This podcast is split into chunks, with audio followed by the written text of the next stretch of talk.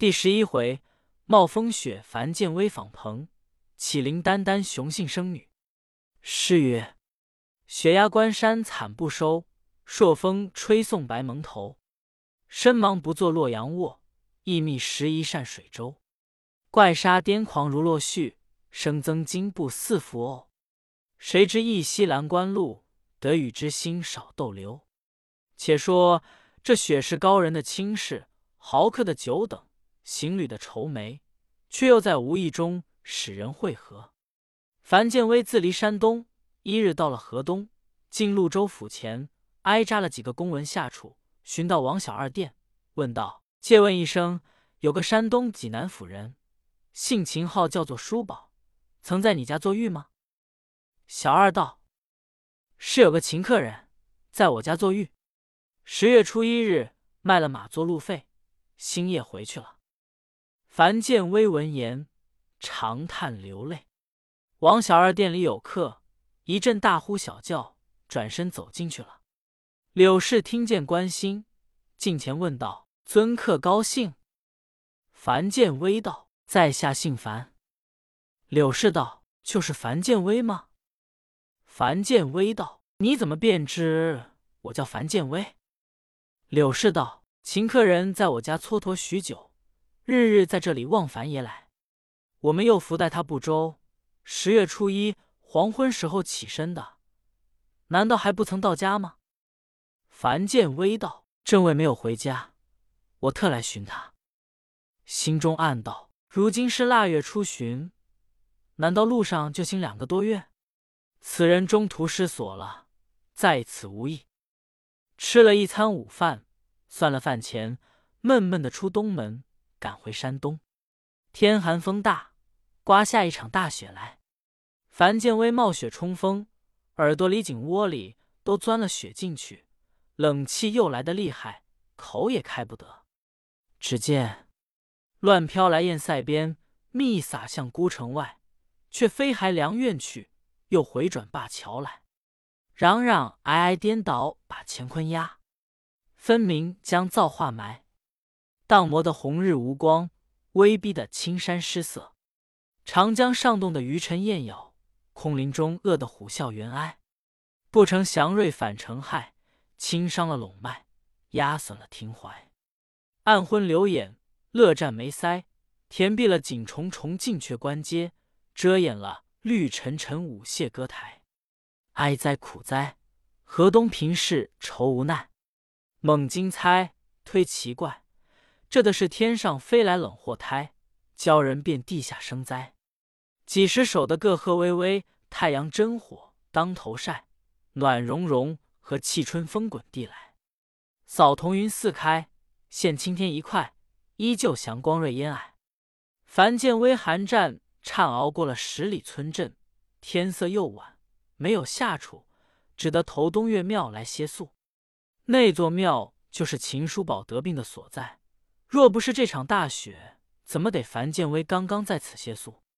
这叫做踏破铁鞋无觅处，得来全不费功夫。东岳香火正在关门，只见一人。挨将进来投诉，道人到贺轩中报与魏关主。关主乃是极有人情的，即便严那樊建威到后轩中，放下行李，抖去雪水，与关主施礼。关主道：“贵处那脸？”樊建威道：“小弟姓樊，山东齐州人，往潞州找寻朋友，遇此大雪，暂停保公借宿一宵，明日众筹。”关主道。足下是樊先生，尊字可是建威吗？樊建威喝了一跳，答道：“先长何以知我名字？”关主道：“叔宝兄曾道及尊字。”樊建威大喜道：“那个叔宝。”关主道：“先生又多问了，秦叔宝能有得几个？”樊建威忙问：“在哪里？”关主道。十月初二日，有病到闭关中来。樊建威顿足道：“想是此剑不在了。且说如今怎么样了？”关主道：“十月十五日，二贤庄搀云外邀回家去，与他养病。”前日十一月十五日，病体痊愈，在毕宫还愿。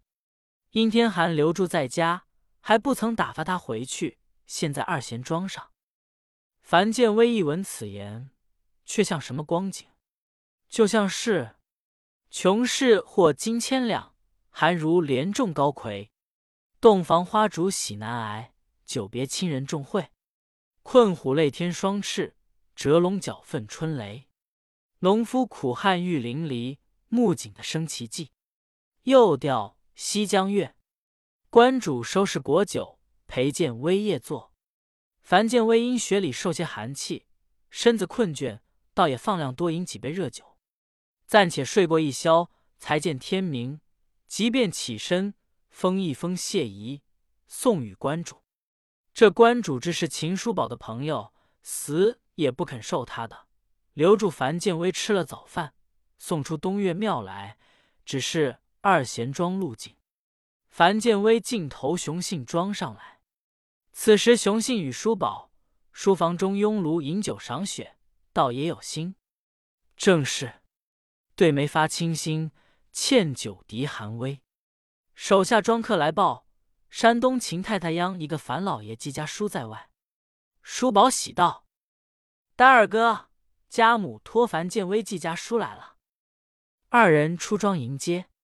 叔宝笑道：“果然是你。”建威道：“前日分行李时，银子却在地处，不曾分得。回去送与伯母，伯母定要小弟做盘缠，寻觅无兄回去。”叔宝道：“为盘缠不曾带的，耽搁出无数事来。”雄信道：“前话慢提。”且请进去。雄信叫手下人接了樊老爷的行李，一直引到书房暖处。雄信先与见威施宾主之礼，叔宝又拜谢见威风雪寒苦之劳。雄信吩咐手下重新摆酒。叔宝问道：“家母好吗？”见威道：“有书在此，请看。”叔宝开肩和泪读罢，就去收拾行李。一封书寄思而泪，千里能牵游子心。雄信看见，微微暗笑。酒席完备了，三人促膝坐下。雄信问道：“叔宝兄，令堂老夫人安否？”叔宝道：“家母多病。”雄信道：“我看见兄急急装束，似有归意。”叔宝眼中垂泪道：“不是小弟无情，宝则思去。”奈家母病重，暂别仁兄，来年登堂拜谢仁兄活命之恩。雄信道：“兄要归去，小弟也不敢拦阻。但朋友有择善之道，忠臣孝子，何待无知？要做便做个实在的人，不要做沽名钓誉的人。”叔宝道：“请兄见教，怎么是真笑？怎么是假笑？”雄信道。大笑为真，小笑为假。殉情遂意，故名为假。兄如今星夜回去，恰像是笑，实非真笑。叔宝眼泪都住了，不觉笑将起来，道：“小弟贫病流落，久隔辞言，实非得已。今闻母病，星夜还家，乃人子至情，怎么忽为小笑？”樊建威道：“秦大哥一闻母病，二奉母命，坐疾还家，还是大孝。”雄信道：“你们只知其一，不知其二。令先君北齐为将，北齐国破身亡，全齐大捷，乃亡国之臣，不可与图存。天不忍忠臣绝后，存下兄长这一筹英雄，正当保身待用，克光前列。”你如今星夜回去，寒天大雪，贵恙心郁，倘途中复病，元气不能接济，万一三长两短，绝了秦氏之后，失了令堂老伯母终身之望，虽出至情，不合孝道，岂不闻君子道而不敬，周而不由，跬步之间，不敢妄笑，冒孩而去，吾不敢闻命。叔宝道：“然则小弟不去。”反为笑吗？雄信笑道：“难道教兄终于不去吗？只是迟早之间自有道理。况令堂老伯母是个贤母，又不是不达道理的。今日托见威兄来找寻，只为爱子之心，不知下落，放你不下。兄如今写一封回书，说领文旦割日久，正待还家，忽染大病，今虽痊愈，不能任劳。闻命急欲归家定省，竟说小弟苦留，略待身子劳碌得起，新年头上便得回家。令堂的兄下落所在，忧病自然全可。小的尊样心全，也定不要你冒寒而去。我与兄长既有一拜，即如我母一般，收拾些微礼做干纸之费，寄与令堂，且安了宅眷。再托樊兄把潞州解军的批回往齐州府。禀明了刘老爷，说兄卧病在潞州，尚未回来，注销完了衙门的公事，公私两全。待来春日暖风和，小弟还要替兄设出些微本钱，劝兄此番回去，不要在齐州当差。求荣不在朱门下，倘奉公差遣，由不得自己。使令唐老伯母倚门悬望，非人子是亲之道。迟去些时，难道就是不孝了？叔宝见雄信讲的礼长情切，又自揣切寒不能远涉，对樊建威道：“我却怎么处？还是同兄回去，还是先写书回去？”樊建威道：“丹二哥即讲的有理。令堂老伯母得知你的下落，自然病好。小的你在病后，也不及你回家了。”叔宝向熊信道：“这等说，小弟且写书安家母之心。”叔宝就写完了书，取批回出来，付与樊建威，嘱托他完那衙门中之事。熊信回后房取路筹四匹，碎银三十两，寄秦母为干纸之费；又取路筹二匹，银十两，送樊建威为进境。建威当日别去，回到山东，把书信银两交与秦母，又往衙门中完其所托之事。熊信依旧留叔宝在家。一日，叔宝闲着，正在书房中看花遣信。熊信进来，说了几句闲话，双眉微蹙，默然无语，斜立苍苔。叔宝见他这个模样，知道他有宴客之意，耐不住问道：“二哥平日胸襟洒落，笑傲生风，今日何故有忧疑之色？”熊信道：“兄长不知。”小弟平生不喜言愁，前日王兄被人射死，小弟气闷了三四日，因这桩事急切难以摆布，且把丢开。如今只因地父有恙，无法可以调治，故此忧形于色。叔宝道：“正是，我忘了问兄，尊嫂是谁氏之女？完姻几年了？”熊信道：“地父就是前都督崔长仁的孙女。”当年岳父与弟父有交，不到不多几时，父母双亡，家业飘零，故此其女即归于地处，且喜贤而有志，只是结礼以来六七年了，尚未生产。喜的今春怀孕，迄今十一月尚未产下，故此地忧疑在心。叔宝道：“帝闻自古虎子灵儿必不容易出胎，况吉人天相，自然瓜熟蒂落。”何须过滤？正闲话间，只听见手下人曹操的进来报道：外边有个藩国僧人在门首强要化斋，再回他不去。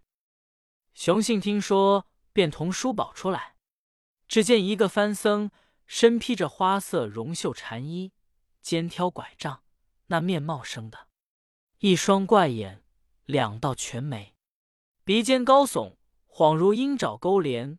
须鬓蓬松，却似诗章海口；嘴里念着翻经罗喇，手里摇着铜磬锒铛。只到达摩成尾度，还一铁拐降山庄。熊信问道：“你画的是素斋荤斋？”那番僧道：“我不吃素。”熊信见说，叫手下人切一盘牛肉，一盘馍馍，放在他面前。熊信和叔宝坐着看他。那番僧双手扯来，不多几时，两盘东西吃得庆尽。熊信见他吃完，就问他道：“师傅如今往那里去？”那番僧道：“如今要往太原，一路转到西京去走走。”熊信道：“西京乃年谷之下，你出家人去做什么？”番僧道：“闻当今主上倦于政事，一切事务俱着太子掌管。那太子是个好玩不耐静的人，所以咱这里修喝几颗药药，要去敬奉他受用。”叔宝道：“你的身边只有药药。”没有别的药吗？番僧道：“诸药都有。”雄信道：“可有催产调经的丸药？其次些。”番僧道：“有。”向袖中摸出一个葫芦，清出豌豆大一粒药来，把黄纸包好，递与雄信道：“拿去，等定更时，用沉香汤送下。如吃下去，就产是女胎；如隔一日产，便是个男胎了。”说完，立起身来，也不言谢，径自扬长去了。雄信携着叔宝的手向书房中来，叔宝叹息道：“主上代政谢权，四海又盗贼捧起，致使外国番禺多已知道，将来吾辈不知作何结果。”熊信道：“愁他则甚，若有变动，吾与兄正好扬眉吐气。”干一番事业，难道还要庸庸碌碌过活？说罢进去。其夜，雄信将番僧的药与崔夫人服下。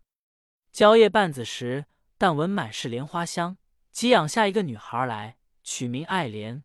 夫妻二人喜之不胜。正是明珠方吐艳，兰灼上无涯。叔宝闻之，不胜欣喜。疏忽间不多几日。已到了除夕，雄信陪叔宝饮到天明，拥炉谈笑，却忘了身在客乡。叔宝又想着功名未遂，踪迹飘零，李母抛妻，却又悄然不乐。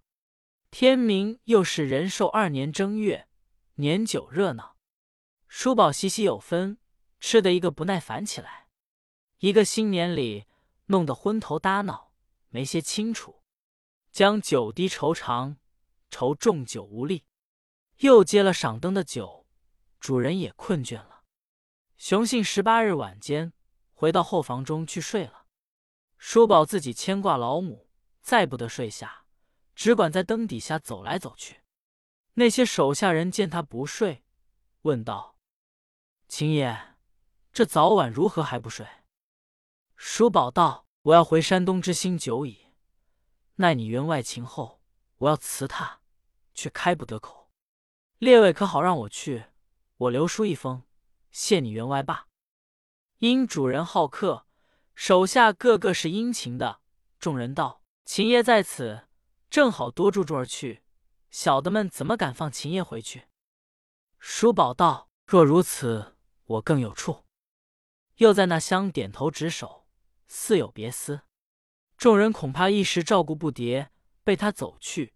主人毕竟见怪，一边与叔宝讲话，一边就有人往后边报与主人道：“秦大爷要去了。”熊信闻言，披衣洒脸出道：“秦大哥为何陡发归心？莫不是小弟减慢不周，有些见罪吗？”叔宝道：“小弟归心无日不有，乃胸情重，不好开言。”如今归念一动，时刻难留，梦魂颠倒，怕着枕席。言罢，流下泪来。有集唐诗道：“愁里看春不当春，每逢佳节倍思亲。谁堪登跳烟云里？谁远山长愁杀人？”雄信道：“吴兄不必伤感。既如此，天明就打发吴兄长行便了。今晚到稳睡一觉。”以便早起。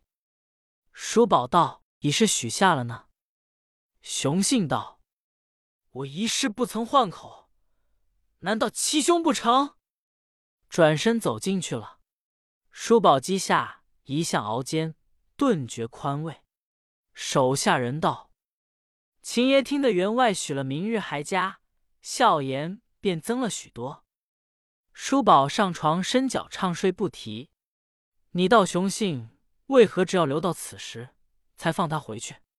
自从那十月初一日买了叔宝的黄骠马下来，伯当与李玄遂说之了，就叫巧手匠人向马身躯做一副金鞍辔，正月十五日方完，异常细巧，耀眼争光。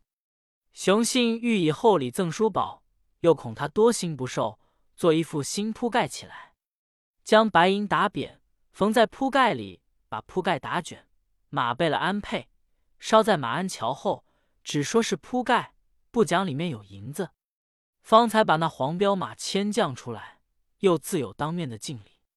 叔宝要向东岳庙去谢魏玄成，雄信诱着人去请了来。宾主是一桌酒奉见，旁边桌子上摆五色鹿绸十匹，做旧的寒衣四套，盘费银五十两。雄信与叔宝把盏饮酒，纸桌上礼物向叔宝道：“些微薄敬，望兄笑纳。往日叮咛求荣不在朱门下，这句说话兄当牢记。”不可忘了。魏玄成道：“叔宝兄低头人下，一短英雄之气。况弟曾遇一人，到真主已出，虽坐不长。四兄英勇，怕不做他时左命功臣。就是小弟托寄皇冠，亦是待时而动。兄可依瞻云外之言，天生我材，断不沦落。”叔宝心中暗道：“玄成此言，殊似有理。”但雄信把我看小了，这叫做久处令人见，送了几十两银子，他就叫我不要入宫门。他把我当在家常是少了饭钱卖马的人，不知我虽在宫门，上下往来朋友，进礼路费，费几百金，不能过一年。他就说许多闲话，只得口里答谢道：“兄长金石之言，小弟当铭刻肺腑，归心如箭。”酒不能多，雄信取大杯对饮三杯，玄成也陪饮三杯。叔宝告辞，把这许多物件都烧在马鞍轿后，举手作别。正是挥手别知己，有酒不敬亲。只因相思急，顿使别离亲。出庄上马，紧纵一配。那黄骠马见了雇主，马见人强，一口气跑了三十里路。才收得住，烧的那铺盖脱下半边来。这马若叔宝自己备的，便有金节，烧的行李就不得脱下来。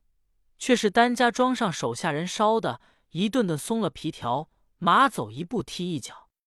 叔宝回头看到这行李烧的不好，朋友送的东西倘失落了，辜负他的好意，单吃不单错。前面有一村镇，且暂停一晚。到明日五更天，自己备马，行李就不得有差错了。